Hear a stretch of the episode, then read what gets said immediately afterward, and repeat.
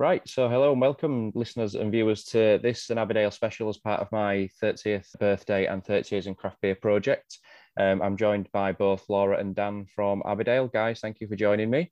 No welcome. Thanks for having us. No, you're very welcome, Laura. Thank you for uh, signing signing yourselves up for for doing this. You you pretty much responded fairly quickly to doing this, and we're quite keen to do it. So so thank you. But uh, Laura, do you want to get us started and tell us uh, what your job entails at Abbeydale and how you uh, began there, and then move on to you, Dan?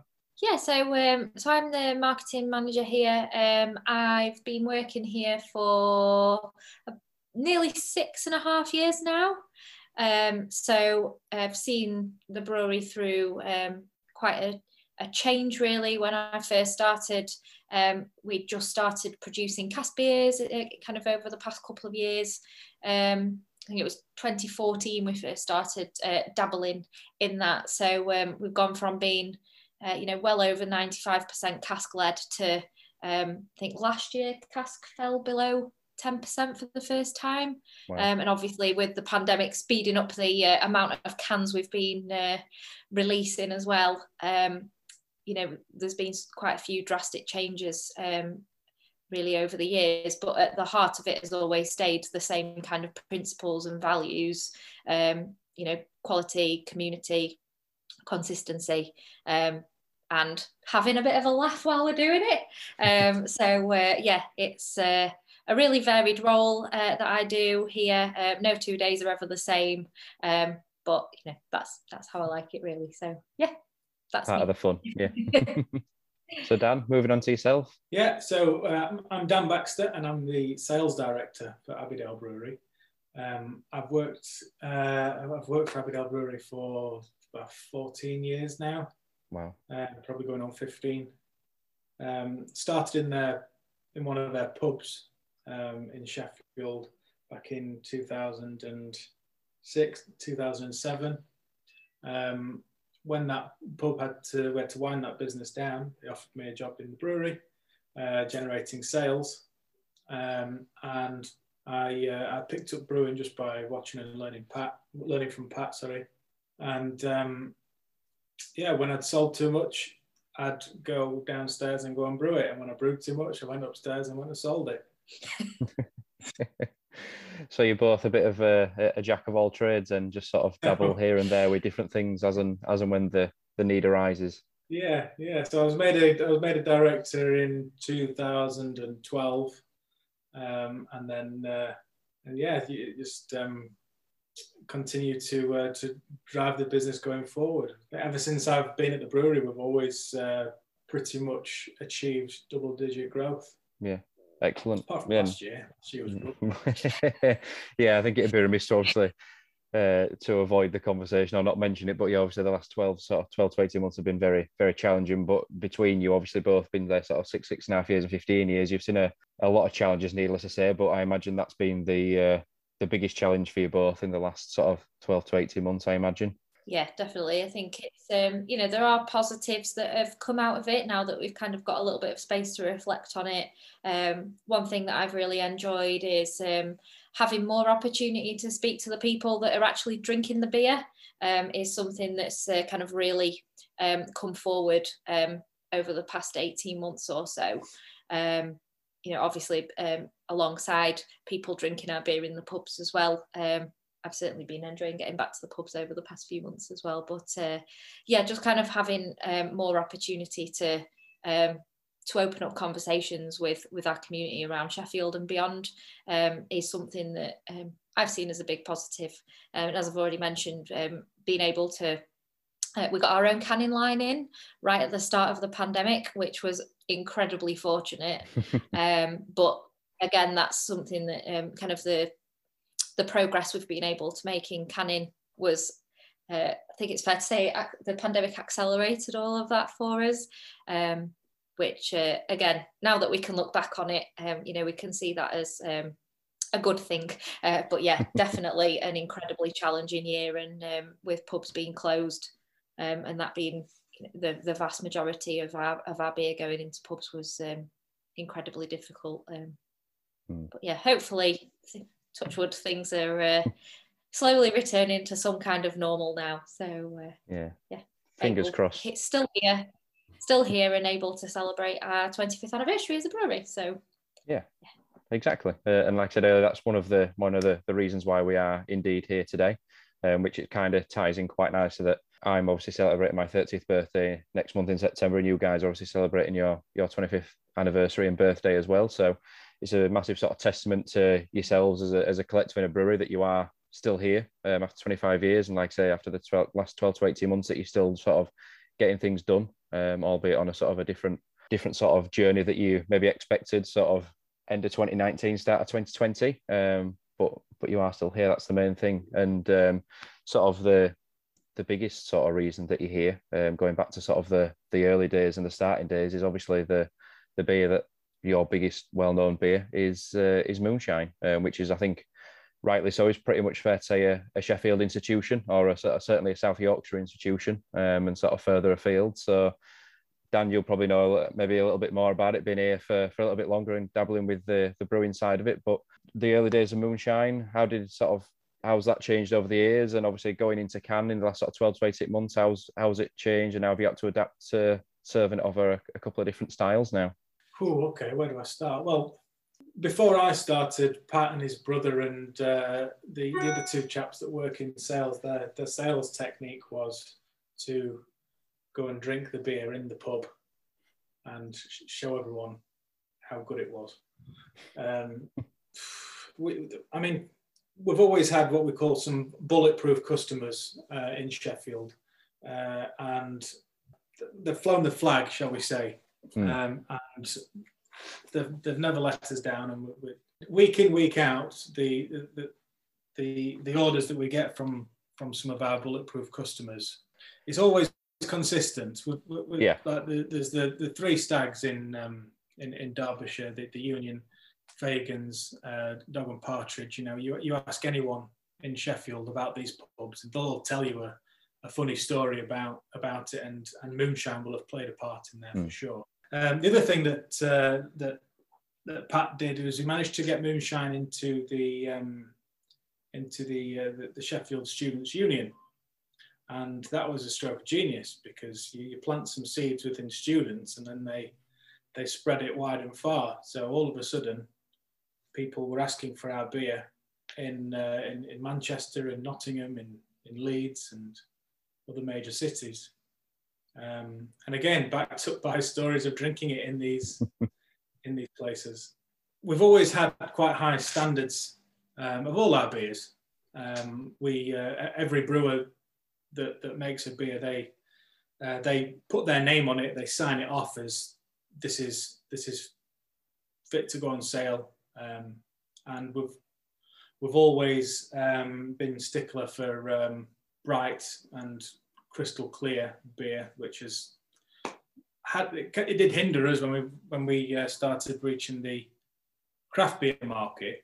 Yeah. Um, because not only some of our customers needed to learn, but myself and other people that worked in the brewery needed to learn that beer doesn't just have to be bright and crystal clear. When we, as Laura said, we were incredibly fortunate to take uh, our canning line back in, in, in April last year, and I think there was there was only me on the board that was still on the fence whether packaging moonshine into cans was was good for the brand, you know, because you'll, you'll always get people try and compare um, cask versus can or cask versus product versus product. Yeah. And obviously, when you take a cask beer um, and you put it in the fridge, it's going to throw a haze.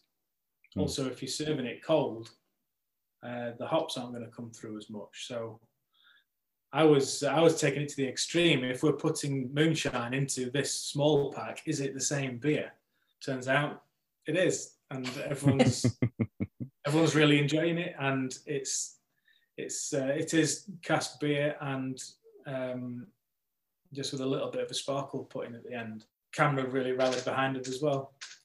Think what you were saying as well about the Students' Union, um, the very first six pack of moonshine we actually sold uh, on our online shop last year went all the way to Aberdeen.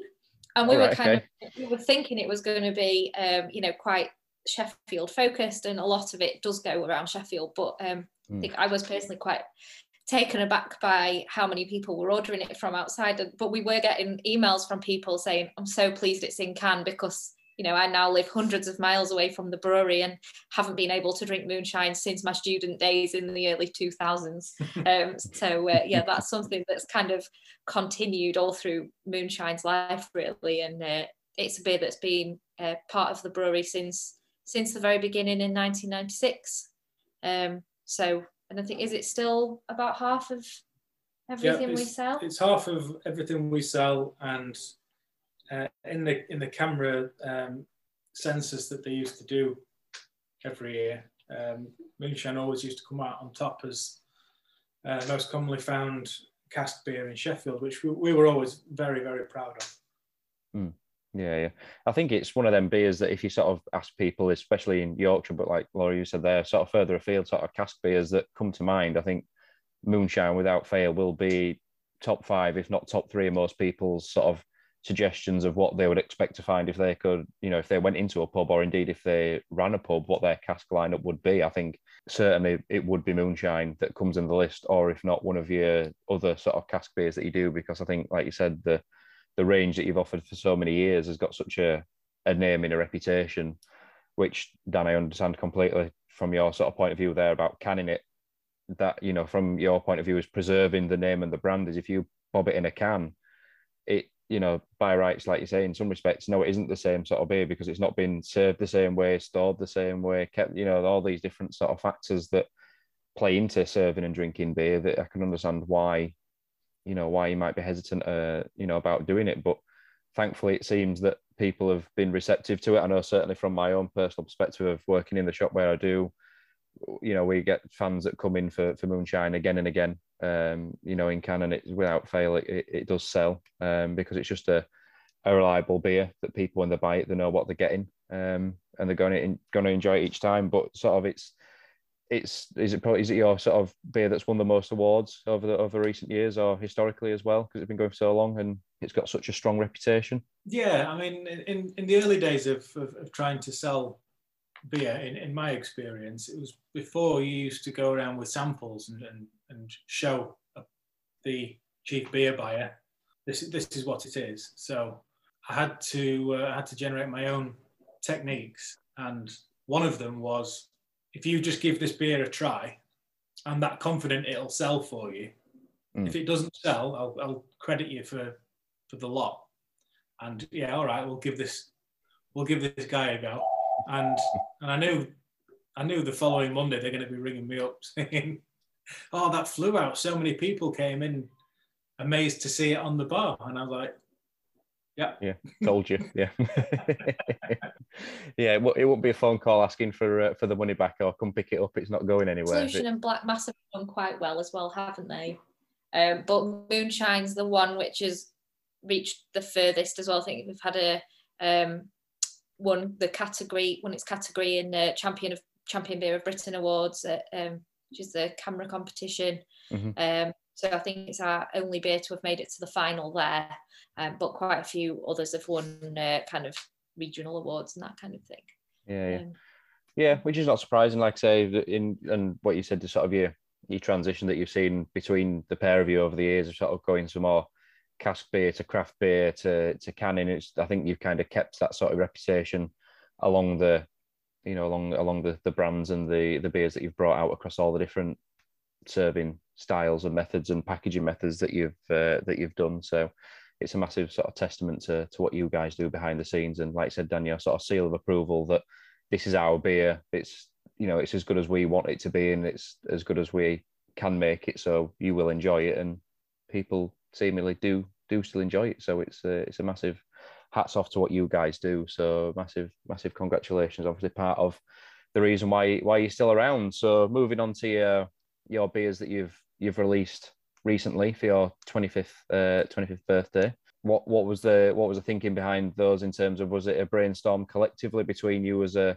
a brewery and a team of what you want to do, or did uh, the head honchos just say this is what we're doing and this is what we want to do, or brewer's choice? What was the what was the uh, decision making process there? I mean, there's rarely a decision that comes from the top down. Mm. Uh, the the the ideas, the, the some of, I mean, the best ideas always come from the brewers or the marketing yeah. or the sales team.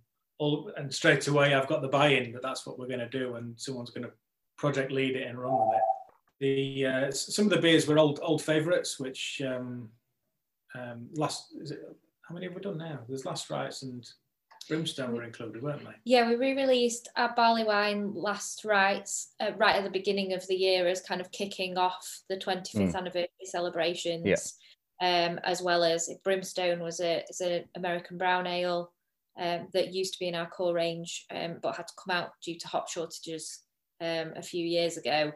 Um, but yeah, they were kind of what got the ball rolling for the birthday releases, and then um, more recently, we've done a new beer every week for the past six weeks um, that are a combination of completely new beers, but that have some kind of celebratory twist on them hmm. um, or um, kind of uh, tweaking an existing beer um, to hmm. bring mm. something new and a bit different to it. So, uh, yeah, done a bit of a mixture, but it's definitely been a collaborative effort and um, thinking about all different aspects of who we are and what we do and finding a beer that that fits every element really. Yeah i'm going to say because i mean looking at the sort of the five that, that you sent out to me which massive thanks for for sending these out to me uh, in the first place but you look at you've got your your cryo heathen in there which obviously heathen's part one of your sort of your, your core range your american pale but obviously hopped ever slightly different now and your double deception um so obviously deception again is part of your your sort of core range but obviously doubling the strength but you've got your sort of your other sort of more unique beers in there, shall we say? Obviously, you've got your Celebration Mimosa Quarter IPA, so a, a low strength uh, beer at two point eight percent there. Uh, then going over to your to your, your Funk Dungeon one, your Pineapple Weed outing, which I think it needs to say that your Funk Dungeon series is uh, an interesting series and gets a uh, get some some funky flavors and uh, releases in there, which is a great see that you've included in that in there. But then obviously going into your chocolate cake stout and your uh, Methuselah, your, your big sort of heavy hitting heavy hitting stout in there, which I think sort of from my again sort of personal you know experience working in the shop is any stouts that you guys seem to do always go down a stone. Which obviously you've got your Salvation series, which was you bring different flavors in your coconut, um, cappuccino, that sort of thing. But your whenever a big stout comes out, there always seems to be a an excitement about them. So was it always going to be apart from the the birthday stout that you have to do a sort of a a bigger and sillier stout or I think we've tried to release um, a Methuselah. Well, we do a Lost Souls every year, which is our other Imperial Stout, and mm-hmm. the Methuselah. I think the aim was to release them every year, but because they're barrel aged, we just get them when we get them. Yeah. um, so uh, yeah, so that was a little bit more unpredictable, but uh, mm. managed to time one uh, just right for to include it as one of our birthday releases this year. So uh, yeah, it was it was partly by design, but also partly by uh, the beer in the barrels behaving themselves in the way we hoped they might do. yeah, yeah. I suppose that's always the challenge. You just never know how it's going to turn out sometimes, do you? So, but I'd seen I'd seen recently. Was it? I think it was this week. He just had some more some more barrels turn up for, for stuff to go and sit in and forget about in a corner somewhere. So, sort of is that sort of just a, an ongoing program that you're always going to have some sat in a in a barrel stout wise or something dark just aging away in a corner yeah, I think sometimes we don't even know what's in there, do we? Until uh, Jim, who brews, uh, who's the kind of lead brewer on the Barrel project, mm. um, will just be like, "Ta-da!"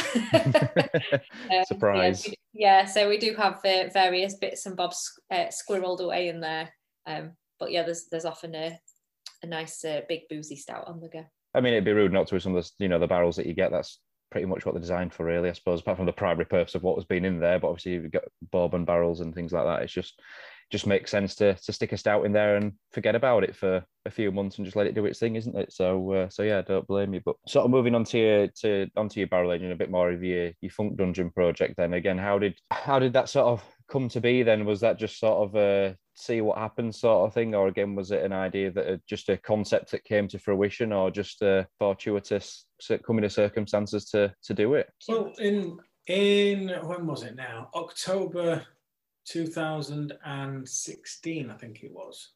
Um, we did a tour of um, North Carolina, some some breweries over there. We went to went to Wicked Weed, uh, another place um, which will always stick out fondly in my head is a place called Wedge, um, and some of the some of the styles of sour beer that we had over there were just mind blowing. Yeah, just seeing seeing what we can what what can be done with with that with those beers and how they can be marketed and how they can be used um, to uh, you know to to get a bit of interest into a, into a certain project. Mm. Um, Yeah. It's like attention grabbing kind of beer. Yeah. Niche, but still attention grabbing. Mhm. Now, when uh, when we came back from there was a, a, a similar time that we were we had a range of beers called the Brewers Signature range, uh, and it was just starting to draw to an end. And um, Jim proposed doing one of our first. It was a sour, wasn't it? Was, was it Kettle sour. the kettle then sour? mango, mango beer. Yeah, uh, Rango Mango it was called. Mm. So it was a mango kettle sour, and yeah, the, we, we packaged it and just it just flew out the doors. People just loved it. Then we started seeing J- Jim uh, behaving weirdly, and he was with vessel little demijohns in his locker, uh, and he, and. Uh, whenever we do staff beer tastings, he'd want to save the dregs of the yeast of some some bottles, and and we'd sneakily see him scurry it away into a demijohn and then shut it away. And and then one, uh, I think we were we were trying some of the beers that we brought back from North Carolina amongst the amongst the staff, talking about it. And, and at the end, Jim just presented us with this. What do you think of this?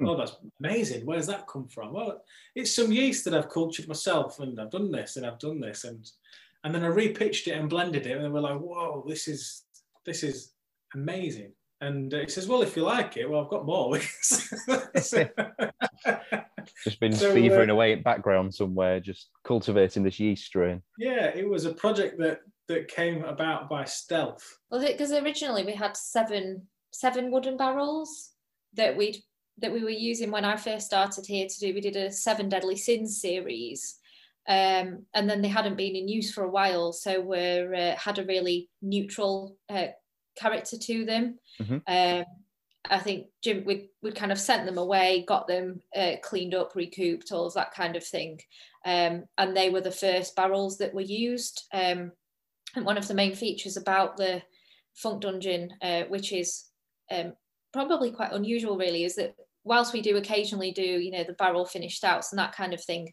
the barrels themselves aren't intended to be a primary source of flavour at all. They're Mm. they're a vessel, and it's it's about the interaction between the wood and the beer and the time that they're in there. Um, so uh, you know, so the kind of provenance of the barrels isn't always something that's uh, particularly relevant to the beers that go in there. Mm. Um, but yeah, it's more about the beer itself and the the yeast character and all of that kind of thing. So yeah, Jim just kind of added to it bit by bit with quite a bit of help from Pat, who's uh, the brewery owner, um, Mm.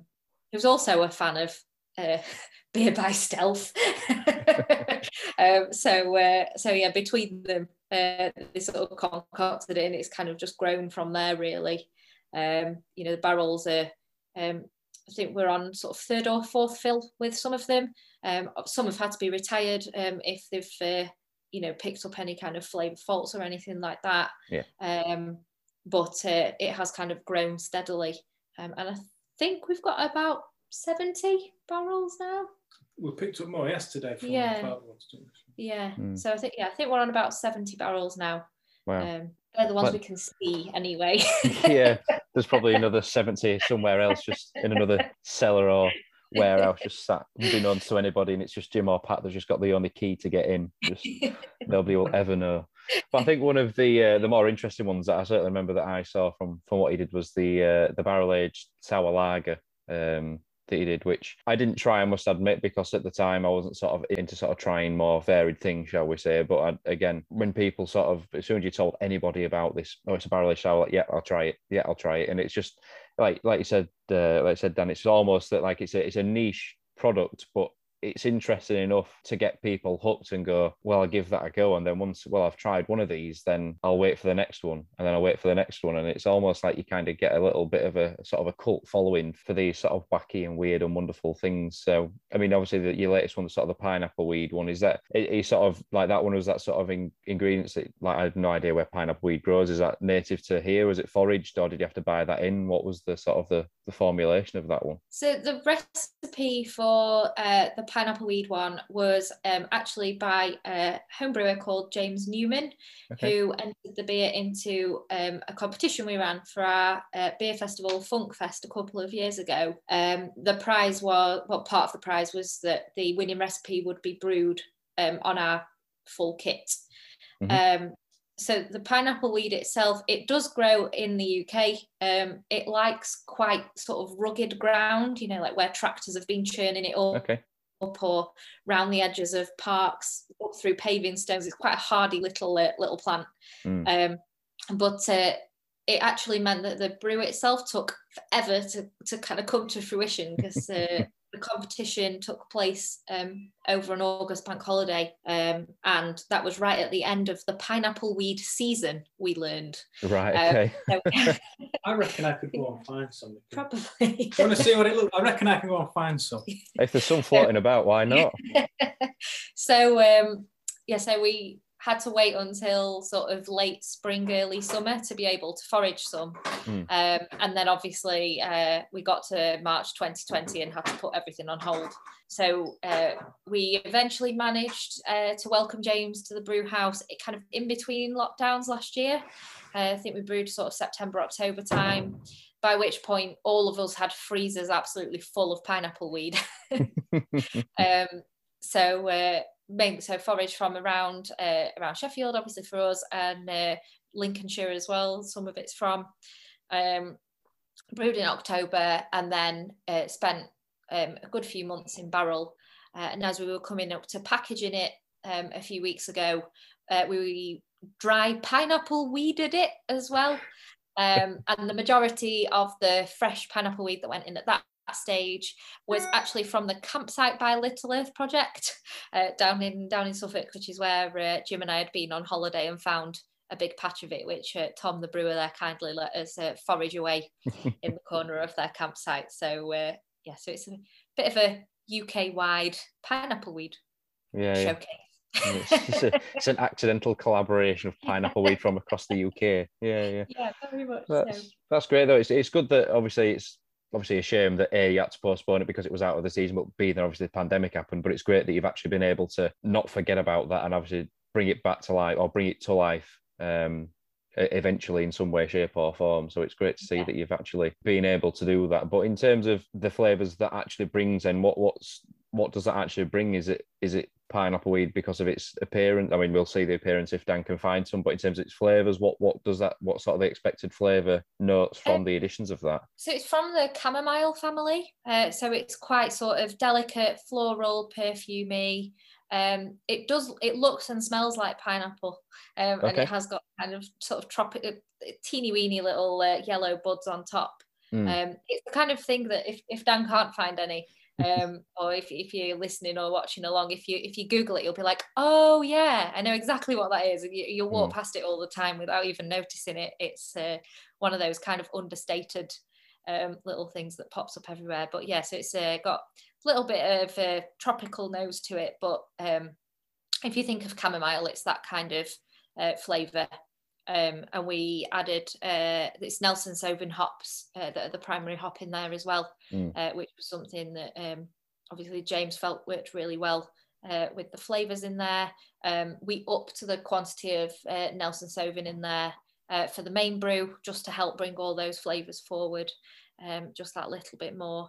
Um, but yeah, it's we're, we're really happy with it, as is James, which was something that was really important to us, obviously, that um, he's he's uh, happy that we've done his original recipe justice. So uh, yeah, yeah, yeah. Well, given it's given it's not your own beer, the last thing you want to do is obviously not not be happy with it. But thankfully, uh, thankfully he is. But it it does make you wonder how sort of that came to be in terms of trying to make something with pineapple weed or foraging it. So it always makes wonders like when at what point do you walk past a weed or a plant plant or flower and think I could put that in a beer and see what happens? And how do you sort of like and like you said, he bouncing pineapple weed between Nelson Sauvin hops work best with this. And it's like, how do you, you know, like, how do you even get to that that point of tasting weeds and hops? And it's just, it's the creative. I think as part of it is obviously the creativity of you guys yourselves, but then bringing something like to life is part of what makes this sort of world and industry uh, a, a broad and appealing thing because somebody will find everything that like no matter how weird and wonderful it may be definitely i think that's that's one of the the beauties of that competition and something we were really happy with is you know it's something that on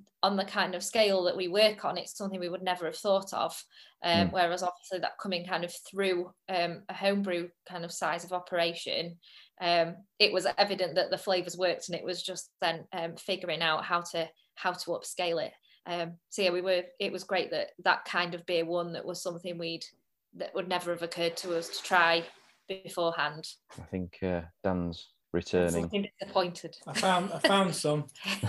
a picture. No, I'm sure I've passed some on my way to work this morning, so I was quite confident. But well, there was some about. Yeah, yeah. No, it all got sacrificed for the greater good. That's uh, that's what happened. It all got you. Do you know what? Like somebody, there'll been some kicking around, and oh, we're not going to need this, so chuck it away or get rid of it or something. That's what will have happened. It'll, you know, it'll have been this week or last week or whenever. It'll have been something somewhat trivial or somewhat local. So, so yeah. So obviously, like you said, there's sort of um, tweakings of um, of a couple of these beers as well. Like we said, we touched upon sort of like the cryo heath and the um, the double double deception. Um, so if you want to sort of just look at the the cryo heathen on its own, so obviously heathen, obviously like I said before, it's one of your sort of core beers, your American pale ale. Um, but what what sort of difference has hopping it or cryo hopping it made to the actual beer itself? What in terms of comparison to the original one, is sort of how was that elevated and changed its its flavour notes down? I mean, it's it was all about trying to um, impart as much hop character um, and obviously specifically mosaic into mm. the beer as possible, but without the bitterness. So you, you, still still wanted it to be balanced and and uh, and, and, drinkable, um, and really uh, really let the mosaic shine through. I think it's uh, the way the cryo works is it it just disperses the hops around the beer just so, so much more so much more efficiently.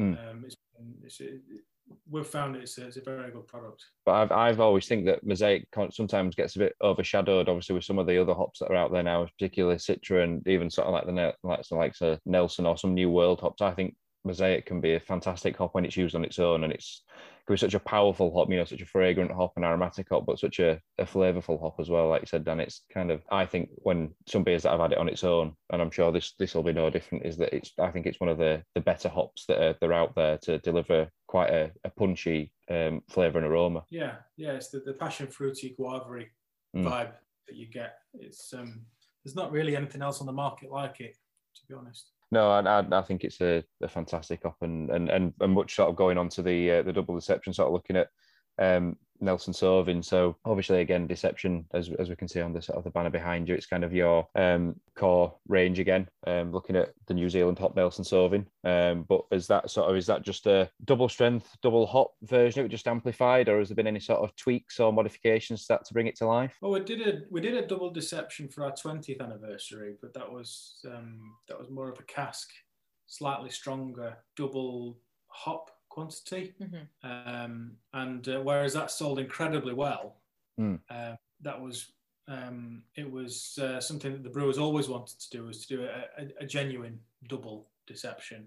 So, um, so yeah, uh, that's what that's what we went for. That's what the brief was, and uh, and we're, we're lucky enough to be able to get the hop supply for Nelson in those kind of quantities. Yeah, well, this is the thing. It's you're kind of constrained in some respects, aren't you, by the the hops and contracts and availability, aren't you? That's the that's the problem having the ideas, but sometimes you can't always always do it, can you? Like you say. One uh, one thing that um, kind of feeds through from our history and the fact that we are uh, 25 years old as a brewery now, that we've got really good kind of long-standing relationships with a lot of the hop suppliers, hmm. um, mm. which means that you know we are able to. We're very fortunate in that, really, and that we're able to um, get our hands on some uh, some really really lovely hops. Um, we've got quite a quite an extensive hop store um, as well. So uh, yeah, that's that's one thing that we've kind of built as we've as we've grown, um, and uh, yeah, able to make the most of it. And the pale ales are kind of the thing that we're most well known for, so it allows that to mm uh, to continue really. And sort of a bit of a curveball or sort of a random question, but in terms of hops, what would you say that Dan, from a personal drinker's point of view, to use and to to both drink? And same for you, Laura. What would you say that your favourite hops are that you've that you've used or can can get your hands on? I know my answer immediately, so shall I go right. first? No. I, am a big uh, Sorachi Ace fan. Um, okay. But uh, obviously at the moment because you've got hops like Sabro and Talus coming through as well that are in the same kind of Mm. flavor zone as as Sorachi. Um, I really love all of them. Um, so yeah, Yeah. Dan. I'm What quite you, old Dan? school. I uh, I- I've got to I've got to say Amarillo for me. which I imagine they probably uh, experienced quite extensively firsthand if you went to uh, to America. You got some of their west, nice west coast over there. Because I must admit, I do like my sort of my big juicy hoppy New England that sort of thing, but sort of the the nice sort of pine and bitterness that you get from those sort of hops in the west coast. It's something that I do uh, do appreciate a little bit more every now and again, just to give you something a little bit different from all the the haziness that you do get. uh, That's uh, seems to be everywhere at the moment. So it is somewhat nice to get something a little bit different. But um, Laura, sort of the, the Sabro sort of thing to you, it's it, among my sort of group of people I speak to and drink with. I think I'm the only one that actually enjoys Sabro, whereas everyone no, I can't stand it. It just does don't belong in pineapple, don't belong in my beer, uh, coconut don't belong in my beer, you know, whatever flavors they get from it. But I just think it adds a lovely flavor, um, nice sort of creaminess and softness to it. And I think some of the beers I've had it with Citra, I think Citra and Sabro make such a, a wonderful combination together of that sort of really powerful citrus fruits and the, the coconutiness. It's just, I can't get enough of it. But yeah, I know it's uh, much like Sorachi Ace was when it first came out. It's uh, kind of split people straight down the middle, I think, uh, but definitely a Marmite hop. Because it's so distinctive as well. You know, you can tell. You know, pass pass the beer across the bar, and you can you Mm. can smell that uh, that that's in there. So uh, I love it, but it, it it does make it a bit more of a love hate kind of thing. Have you guys have you guys actually used it in any of beers or plan to use it, Sabro, or anything like that? Or is it still Yeah, um, we did a version of our Deliverance Double IPA uh, last year um, in collaboration with uh, Yakima Chief that had uh, Sabro and I don't think it had its name of, of Talus by then, uh, the HBC variety, Mm, okay. now known as Talus. Um, And yeah, they were they were both in there, and it was uh, probably one of my favourite beers of all time. Uh, we- Not just of Abbeydale's beers, just ever. yeah, just generally. Um, it was one of those that we released the first batch in March last year, um, and our canned beers just once lockdown hit, they all just disappeared. So we were like, oh, we better make that again then. so uh, we managed to release it twice as well. So uh, Excellent. Um, so one thing that I did want to sort of pick up and mention for you guys, well, is obviously a lot of your canned beers now, particularly not your, your cask beers, you do sort of make a conscious effort of making them um, both gluten free and vegan, which a lot of beers are sort of vegan these days because they're not fine and filtered, obviously. But you, a lot of your beers now are particularly gluten free, which I think is something that's becoming more popular. Um, sort of, you know, it's been hard to to find beers that have been gluten free for quite a few years. So what was the sort of the decision making process to to do that and do you find that it's made any sort of difference to to the end product at all or is it sort of does it does it not really make that much of a difference do you find It's all it's all to do with the journey that we've been going, and we're still on the journey now, uh, uh, going from um, cask beer to craft beer. And Mhm. I alluded to alluded to early on in the meeting about we set our own standards for clarity. All of a sudden, uh, when you make keg beer, you're then dealing with um, uh, with uh, certain issues and how the beer is presented. Mm. Uh, had we know that now, that the the craft beer drinker doesn't necessarily care whether it's clear or not. Yeah. So when we first started doing it in our trial of pale ales that we did, numbered one to did pale ale one to all the way to pale ale number seven, I think we did.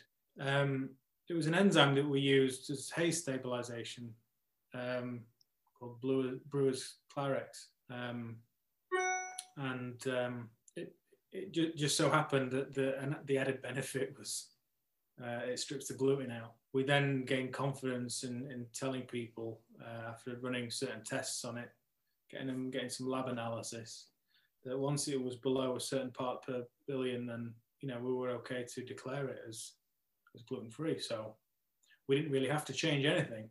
we were already doing.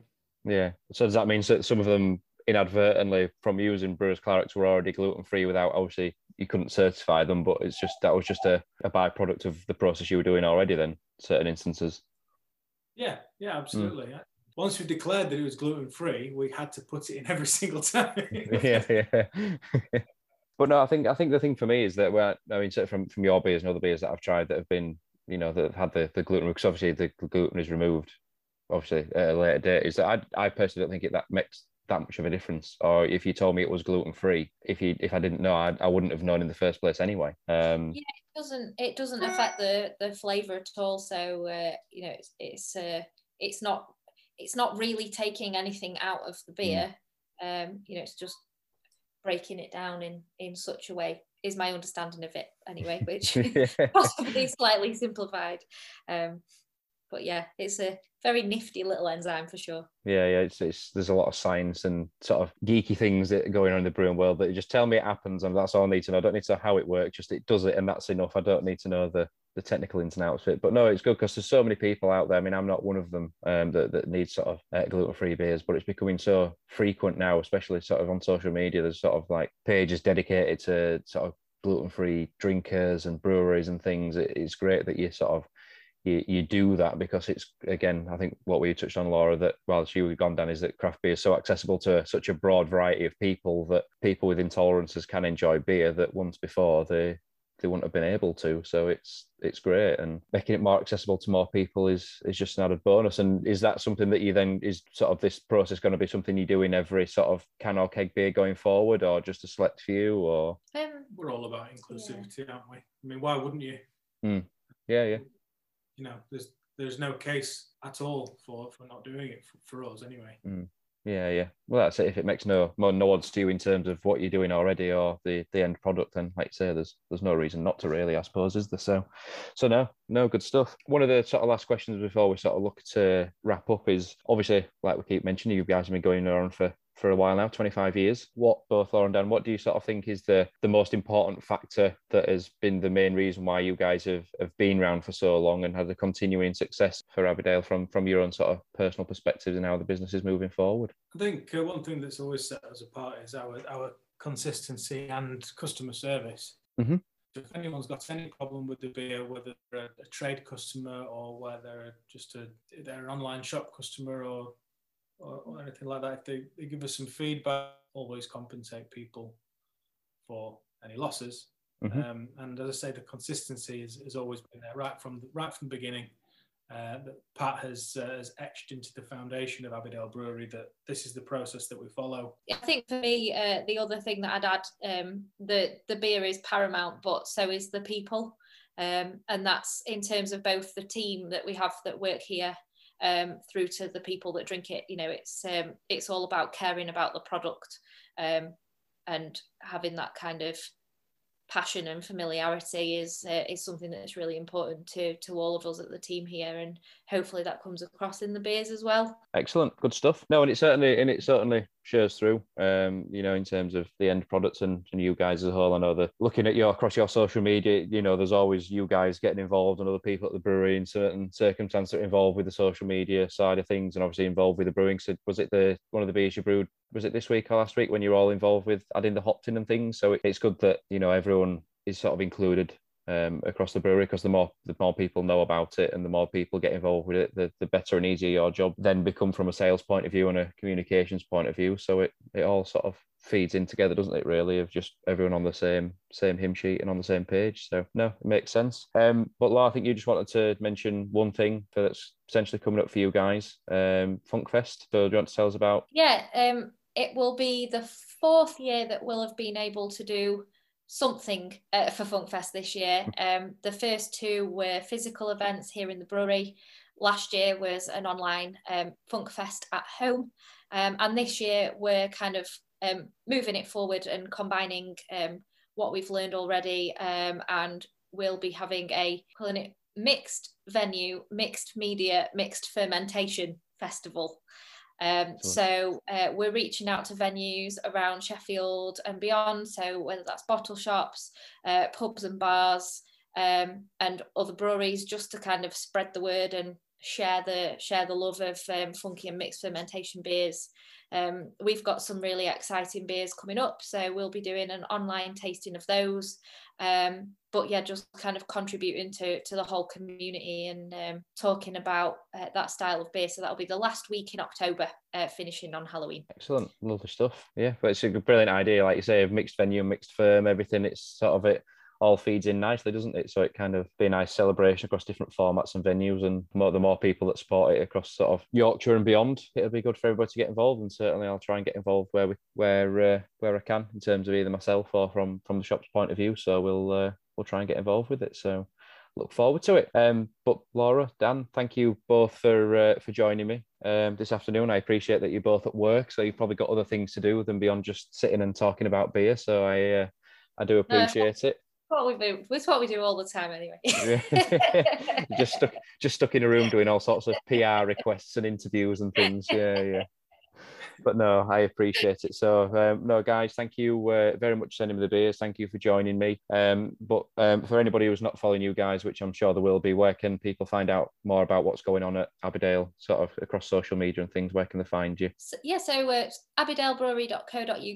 uh, is our website. We're Abbeydale Brewery on Facebook and at Abbeydale Beers on Twitter and Instagram. Um, so yeah, you can find us on all of those. Uh, haven't quite made it as far as TikTok yet, although uh, Christy, one of our brewers, is uh, really keen to get on there. So you know, maybe one day, but currently um, that they're um, all our beers are on Untappd as well. Um, if people are drinking them and uh, want to let us know what they think. Perfect, lovely stuff. I think TikTok's sort of becoming a little bit more popular and sort of getting a bit more widespread. I've sort of dabbled myself a couple of times, but Dan, you don't look very impressed about the uh, prospect of TikTok there, I must admit. So, but yeah, well, it's, it's, an, it's the next best thing to happen to TikTok. But no, guys, again, thank you very much. Um, we'll speak to you soon. I'll let you know when this goes live. Like I say, it'll be live as part of my ongoing celebrations in September. Um, but thank you very much, and I'll speak to you both soon. Thank you, and happy thank birthday. You. No, yes. thank you very much.